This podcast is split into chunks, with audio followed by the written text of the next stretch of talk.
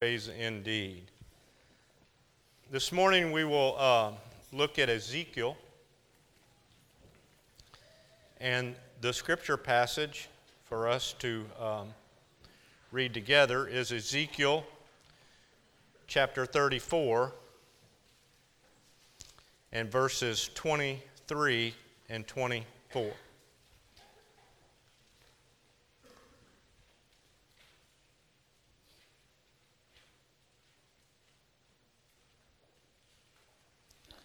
Ezekiel 34, verse 23. I will establish one shepherd over them, and he shall feed them, my servant David. He shall feed them and be their shepherd. And I, the Lord, will be their God. And my servant David, a prince among them, I, the Lord, have spoken. This is the word of God. And what do we know about God's word?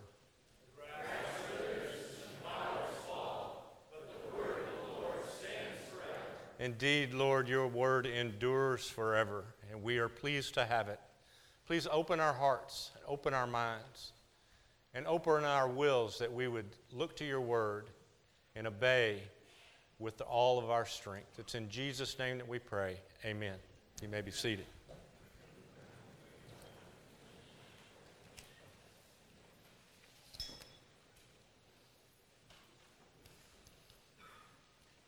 So, when we were in our, what I'm going to call the early, early child rearing years,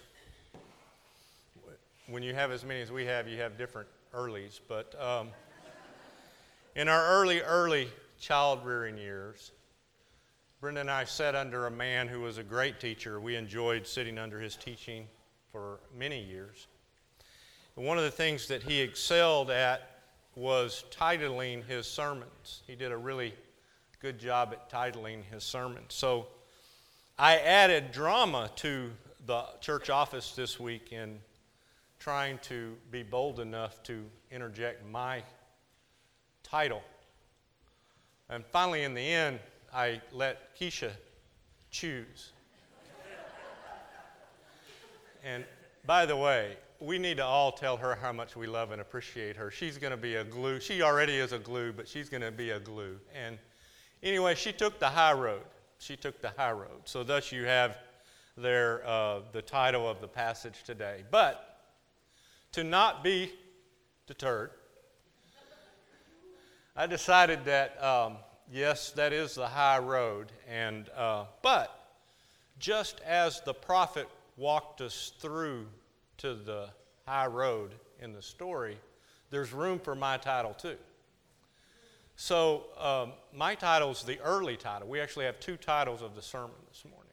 So, my title is the early title, and you see the high road there in your bulletin of the, the high road. So, the early title uh, came about. I'm not going to tell you what it is just yet, but um, I was trying to figure out how to get you in the mindset of this day. And what came to my mind was um, this wasn't necessarily a big day on my calendar, but um, there was the day in uh, December of 1980 when John Lennon was shot outside his hotel by one of his supposed fans. And it was a marker day because the Beatles would never be together again as we knew it. More, um, I think, understandable in my music selection is just uh, last year, last January. Glenn Frey of the Eagles died, and all the Eagles were a little more transitional band, had a few members come in and out. Without Glenn Frey or Don Henley, you didn't have the Eagles, and it's just shocking that the Eagles will never be together again. I even say that today, don't I? Driving down the road. We're, wow, they'll never be together again.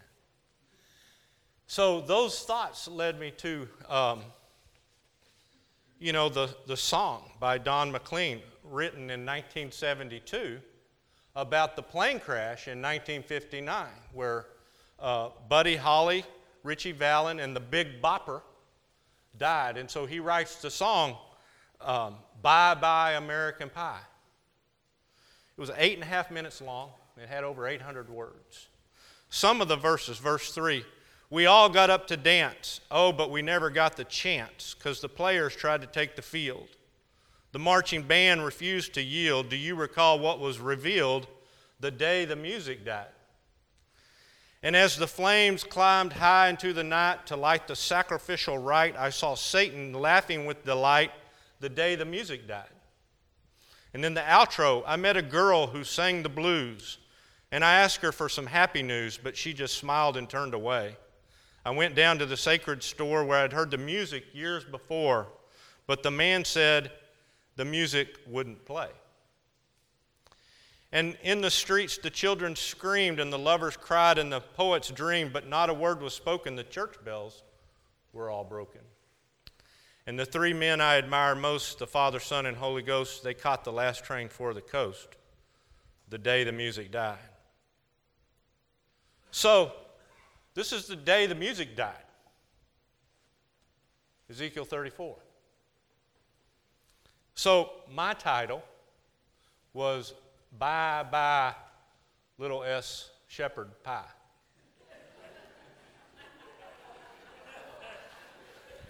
You can, you can tell Keisha later she made a mistake.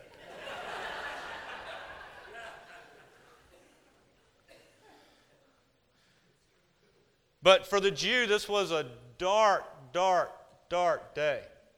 In order to, even though our time period is um, about 2,600 years in front of us today, and, to, and for us to really understand it, we have to even go a little bit further. We have to go a, to another 425 years earlier than that, about 1000 BC, to um, 2 Samuel 7. You, rem- you remember the story.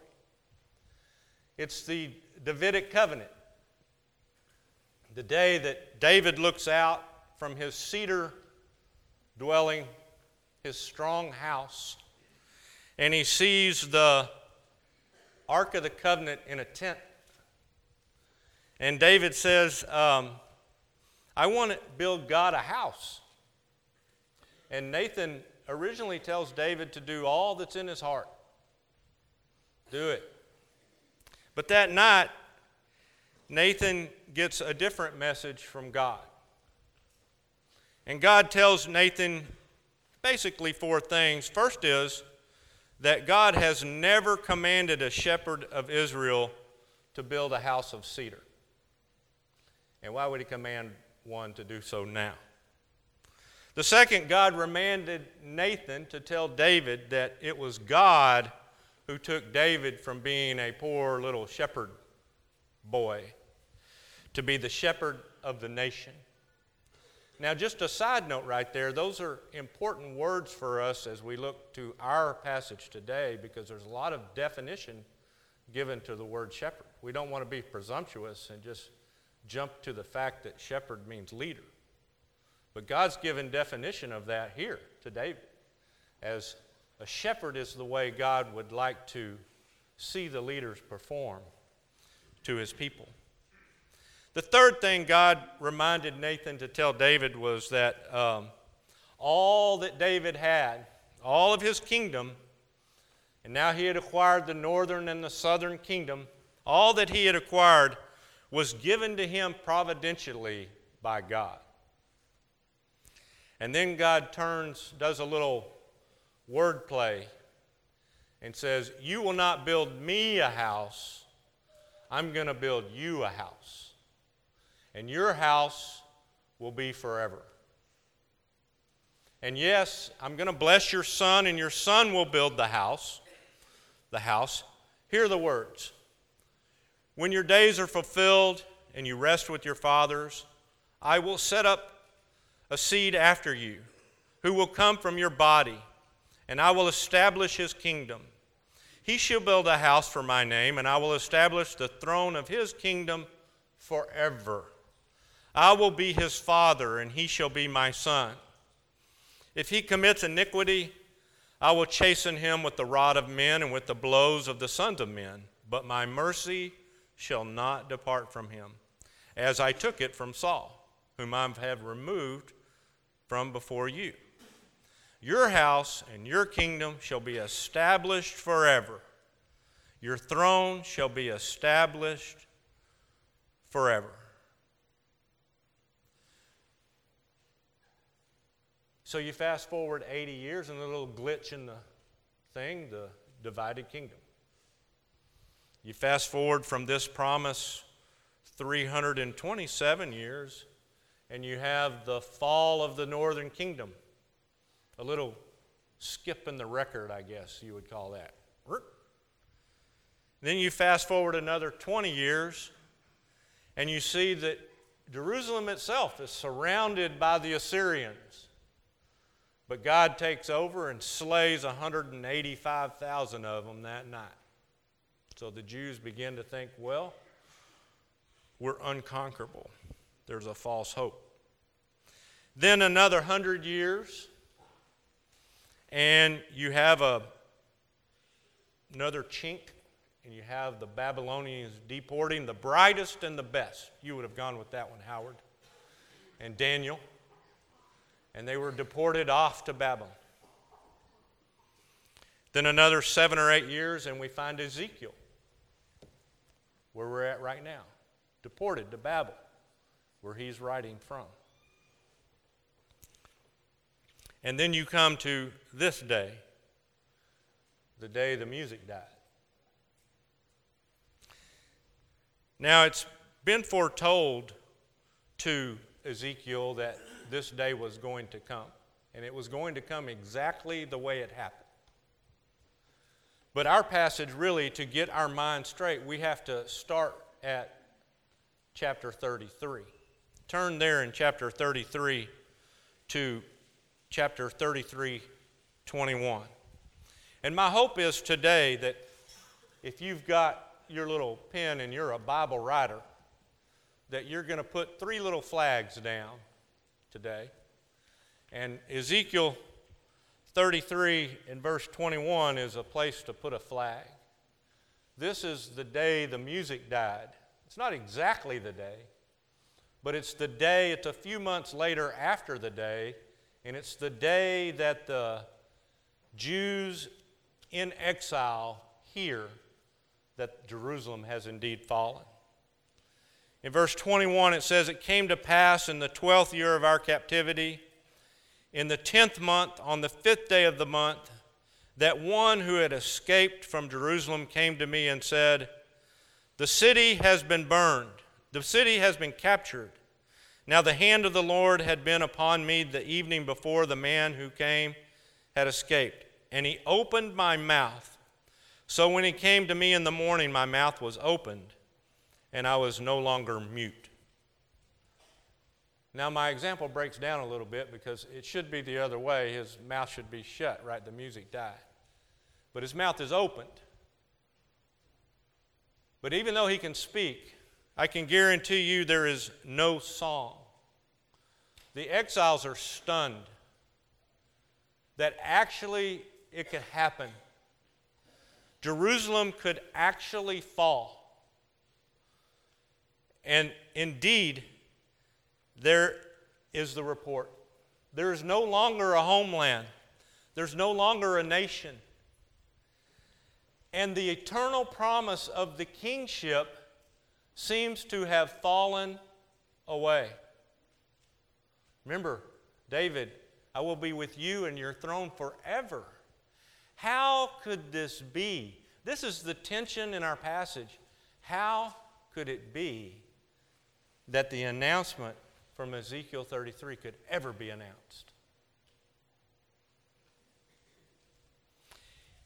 From verse 23 to 29, God gives them some of the reasons. He tells them, them it's because of their arrogance, it's because of their abominations, their idol worship, their reliance on idols rather than Him, the adulteries. These are the reasons for this catastrophe.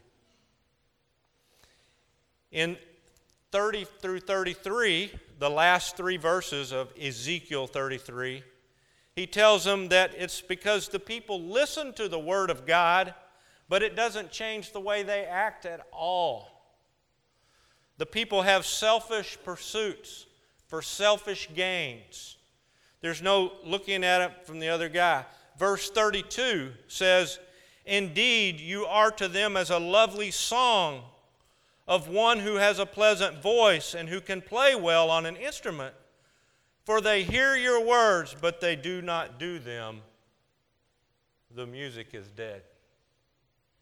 More so, I guess correctly here, the hearers are dead. The day the music died. And so finally, we scooch into Ezekiel 34. And we come to the woe to the shepherds. Now, when it comes to woes in Scripture, sometimes we drift off. The message here to the people, to uh, Israel, is that the full responsibility for you being like you are weighs on your leaders. And so the immediate message where the prophet is taken after hearing of the fall of the nation is to woe to the shepherds. Now, of all the woes that are woed, in the woes of the words of the prophets, the woe to the shepherds is the winning woe. Okay? All together. of all the woes that are woed in the woes of the woes of the prophets, the woes to the shepherds is the winning woe. Woe. Isaiah woes to the wicked. He does woes to the drunkard. He woes the one who relies on the strength of the army. Woe to the plunderer. Woe to the one who strives with his maker. But none of those woes are repeated anywhere else by any other prophet. Jeremiah woes the unrighteous house builder. Woe to the sinner. But none of those woes are repeated. Hosea woes to those who fled. Amos woes to those who puts off the day of doom. Micah to those who woe iniquity. Habakkuk, woe to him who steals. Woe to him who covers evil. Woe to him who builds with bloodshed. Woe to him who worship idols. But none of those woes are repeated. The woe to the shepherds is the only woe that's repeated in different prophets, other than a few woes to the foreign nations. Jeremiah says this Jeremiah is sort of the on scene reporter. He's in Jerusalem as it falls. Woe to the shepherds who destroy and scatter the sheep of my pasture. Ezekiel has his woe here that we read in verse 2. It says, Woe to the shepherds of Israel who feed themselves. Should not the shepherds feed the flock? Ezekiel's sort of the Walter Cronkite. He's over here in uh, Babylon giving the report. And then you have Zechariah. Woe to the worthless shepherd who leaves the flock. Zechariah is a prophet in a new time, in a new age. It's when the exiles return. Same problem problem with leadership. And then you have the prophet, Jesus Christ. Woe to you, scribes and Pharisees, hypocrites, who shut up the kingdom of heaven against men. Woe to you, scribes and Pharisees, hypocrites, who devour window, widows' houses for pretense and make long prayers.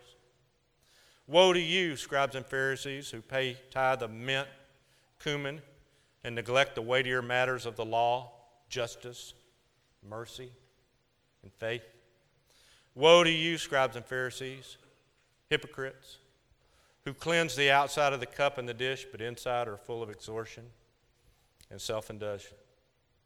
Woe to you, scribes and Pharisees, hypocrites, for you are like whitewashed tombs, in which indeed appear beautiful outwardly but inside are full of dead men's bones and all uncleanliness. The repetition over the ages, over the time, is a reason why here in Ezekiel 2, you should have your second flag. Woe to the shepherds. It's important. The fall of Jerusalem, he goes immediately to the leadership and he has a woe. And that's why your flag should be there to say, Whoa. Let me see what's happening. Now, God really gives no proof of the accusations that he's fixing to make against the shepherds. That's obvious, I guess, that the accusations are going to be obvious to the people, and the accusations are going to be obvious to the leaders. But here we go. In 2 through 6, he gives them five accusations.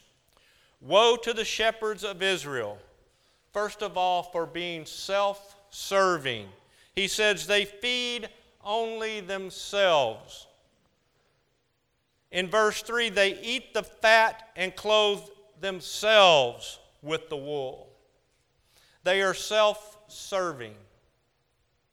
The second accusation is they are not feeding the flock. Should not the shepherds feed the flocks? Verse 2. Verse 3 You slaughter the fatling, but you do not feed the flock. They should be feeding the flocks. The third accusation they are not strengthening the flock. Verse 4 The weak you have not strengthened, nor have you healed those who were sick, nor bound up the broken.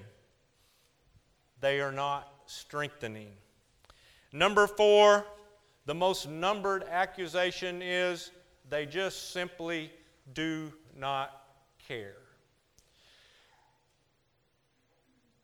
Nor brought back what was driven away, nor sought what was lost. So they were scattered because there was no shepherd, and they became food for all the beasts of the, beast of the field when they were scattered. My sheep wandered through all the mountains and on every high hill.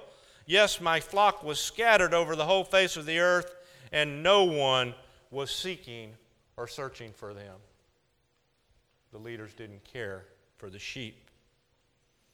And then, fifthly, but with force and cruelty you have ruled them. There's no disciplining. Their governance, their rule is by force and by cruelty rather than by discipline and counseling. The five accusations against the shepherd.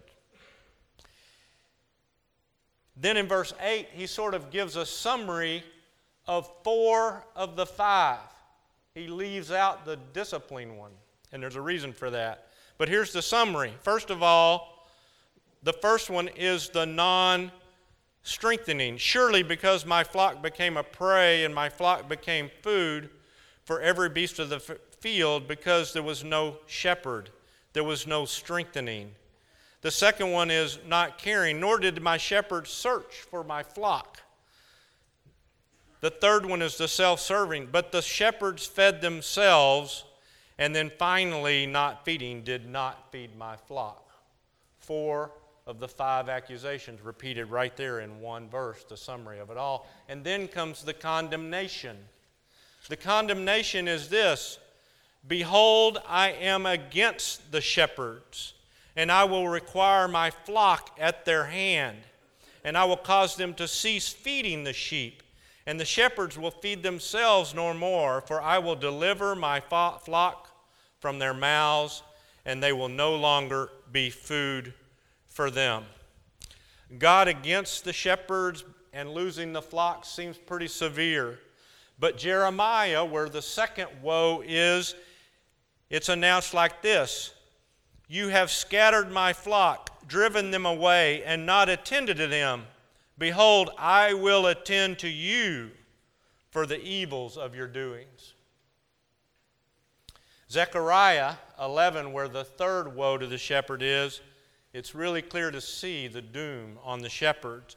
Woe to the worthless shepherd who leaves the flock. A sword shall be against his arm and against his right eye. His arm shall completely wither, and his right eye shall be totally blinded. This is uh, really understood if you understand the warrior who, without his right eye, can't aim. Without his arm, he can't hold sword or shield. You'll be defenseless, God says. This is my condemnation against you.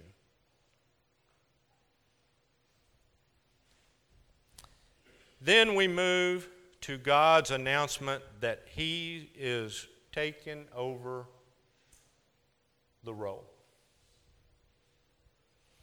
Look how He deals with each one of the five categories. First, serving. Verse 14 there shall lie there they shall lie down in a good fold and feed in a rich pasture on the mountains of Israel. I will feed my flock, I will make them lie down. Lie down. I'm going to bring you the food. I'm going to serve you. The grazing will be easy. Just lie down. He will serve them. He will feed them. Verse 13.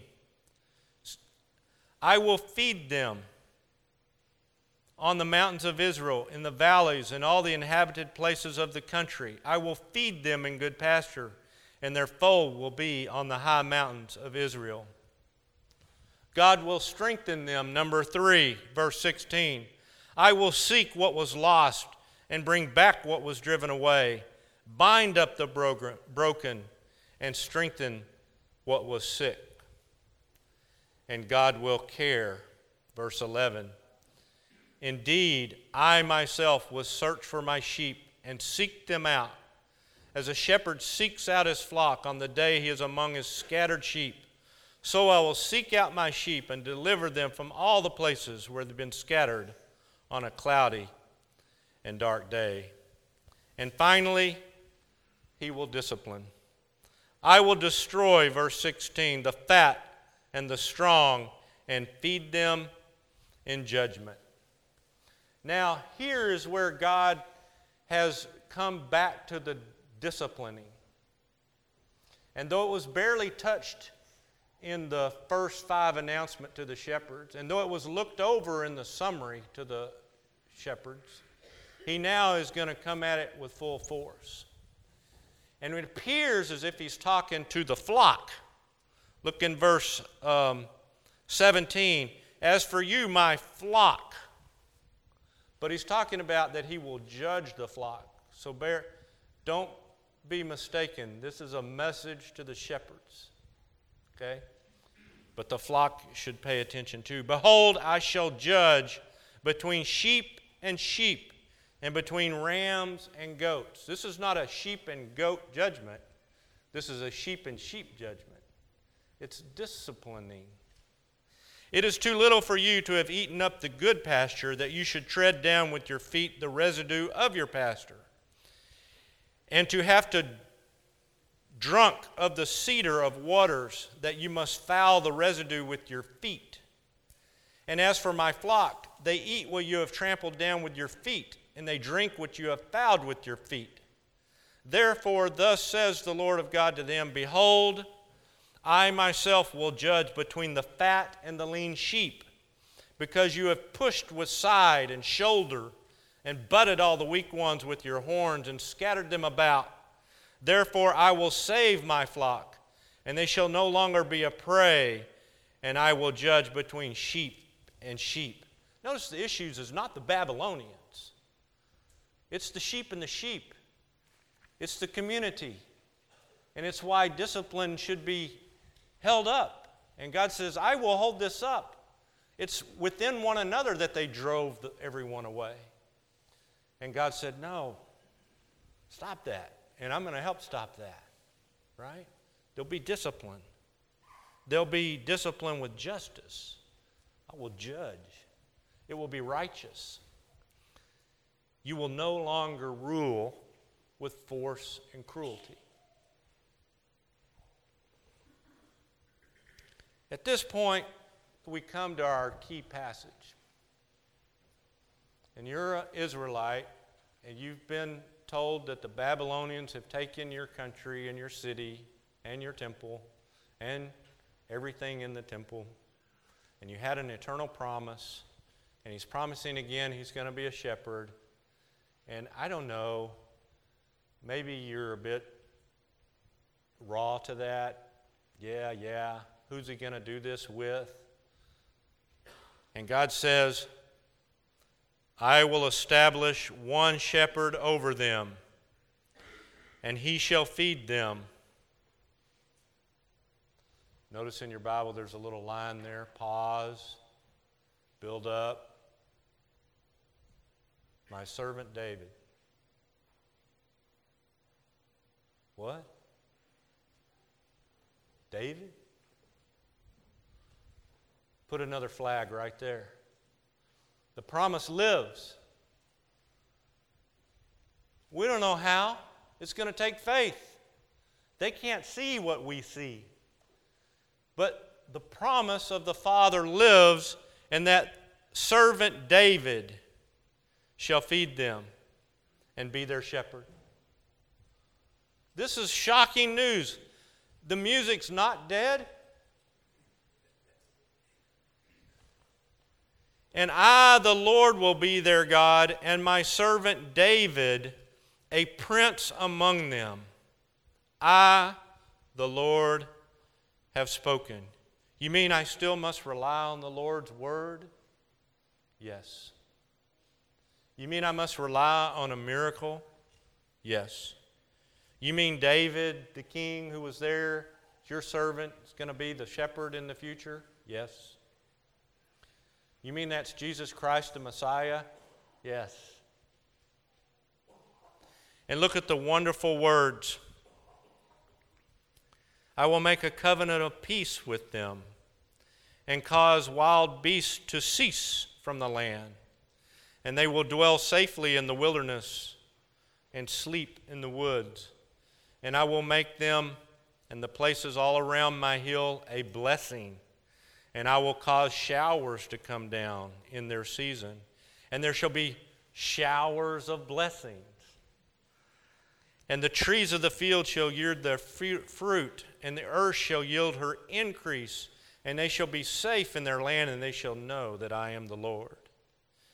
And when I've broken the bands of their yoke, and delivered them from the hand of those who enslaved them, they shall no longer be a prey for the nations nor shall be beast of the land devour them, but they shall dwell in safely, and no one shall make them afraid. I will raise up for them a garden of renown, and they shall no longer be consumed with hunger in the land, nor bear the shame of the Gentiles any more. Thus they shall know that I, the Lord their God, am with them and they, the house of Israel, are my people, says the Lord. You are my flock, the flock of my pasture. You are men, and I am God.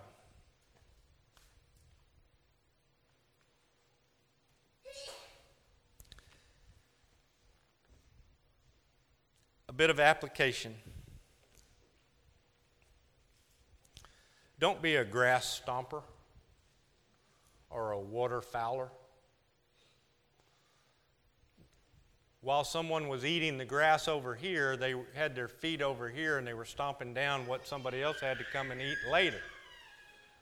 And I don't have to tell you the picture, though, if you're standing in the water and the cow's eating in the water or drinking the water, what goes into the water? But it messes up the water. Don't be that. Don't butt one another. Don't horn one another with your horns. There's only a few of you that have horns.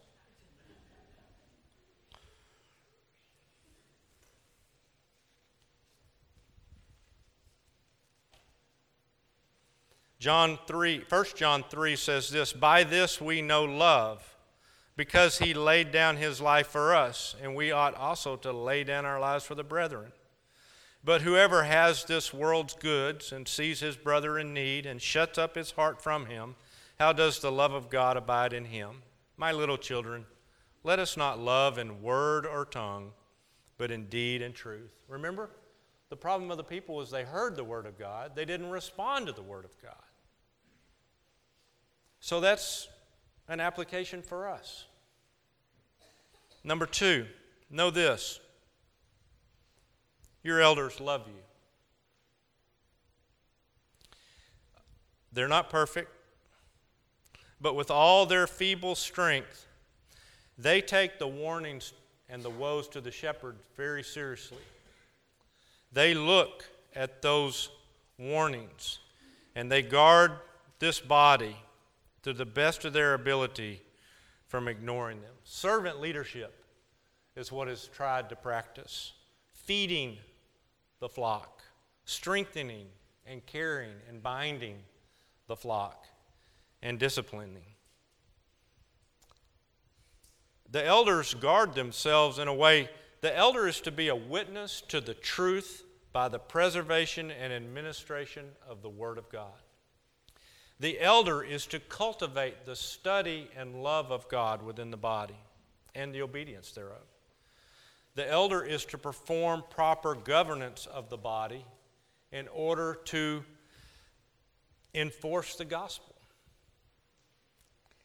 The elders to dispense proper respect for discipline, the exercise of discipline, and the necessity of discipline.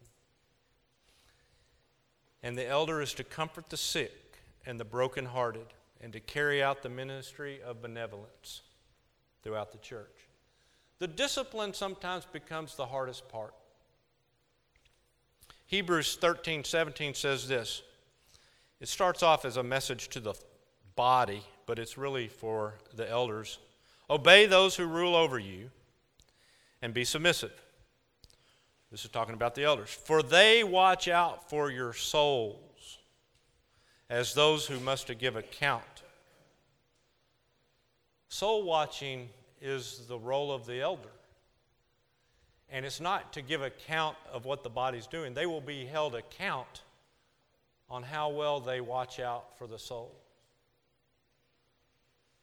Let them do it with joy and not with grief for that would be unprofitable for you. Obedience and discipling are done with joy. Disciplining causes us grief. But it's the whole point of the prophets, right? All of the prophets we're talking, it's tough love. It's God taking this nation and sending them to exile in order to bring about restoration. And it's the whole message of what the prophets were saying was happening to them. And it's not a joyful, it's a griefful, it's a grief. But it should be done, and it should be done without cruelty, but in gentleness, but with grief. Number four, remember the last words of Ezekiel. You are, Ezekiel 34, you are my flock, the flock of my pastor. You are, the, you are men, and I am your God. Our binding, our bond, is not because of who we are necessarily, it's who we are in Christ. It's God who is the shepherd, it's God who is searching and bringing and finding those that are scattered and brings us the bond of unity and the love of one another. That is how we're tied together through Christ. And finally, the final application. Do not grow anxious during this time of finding a new senior pastor at Redeemer Presbyterian Church. Be anxious in a way that looks forward to seeing God display his mighty hand. God knows who that is, and he will bring him to us. Sometimes the hardest command is to wait. And that's what we're going to do. And we're going to wait together and we're going to enjoy it. We're on a good hill. Our hill is bountiful. We will serve one another. We will feed one another. We will comfort and care for one another. None of those things are changing. And we will carry out discipline if it need be so.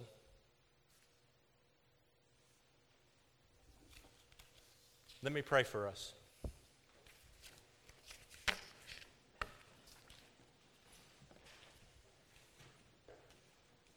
Lord, this is your word. We enjoy your word, and we appreciate your word. We thank you that you have brought together these saints, Redeemer Presbyterian Church, and you have put us under the true shepherd, Jesus, your Son. We are so thankful in the way, in the good ways in which you do shepherd us with gentleness and love, with severity when needed. The examples in which you set for us in servant leadership, in feeding, in strengthening, and in caring for us. Help us, Lord. It's in Jesus' name we pray. Amen.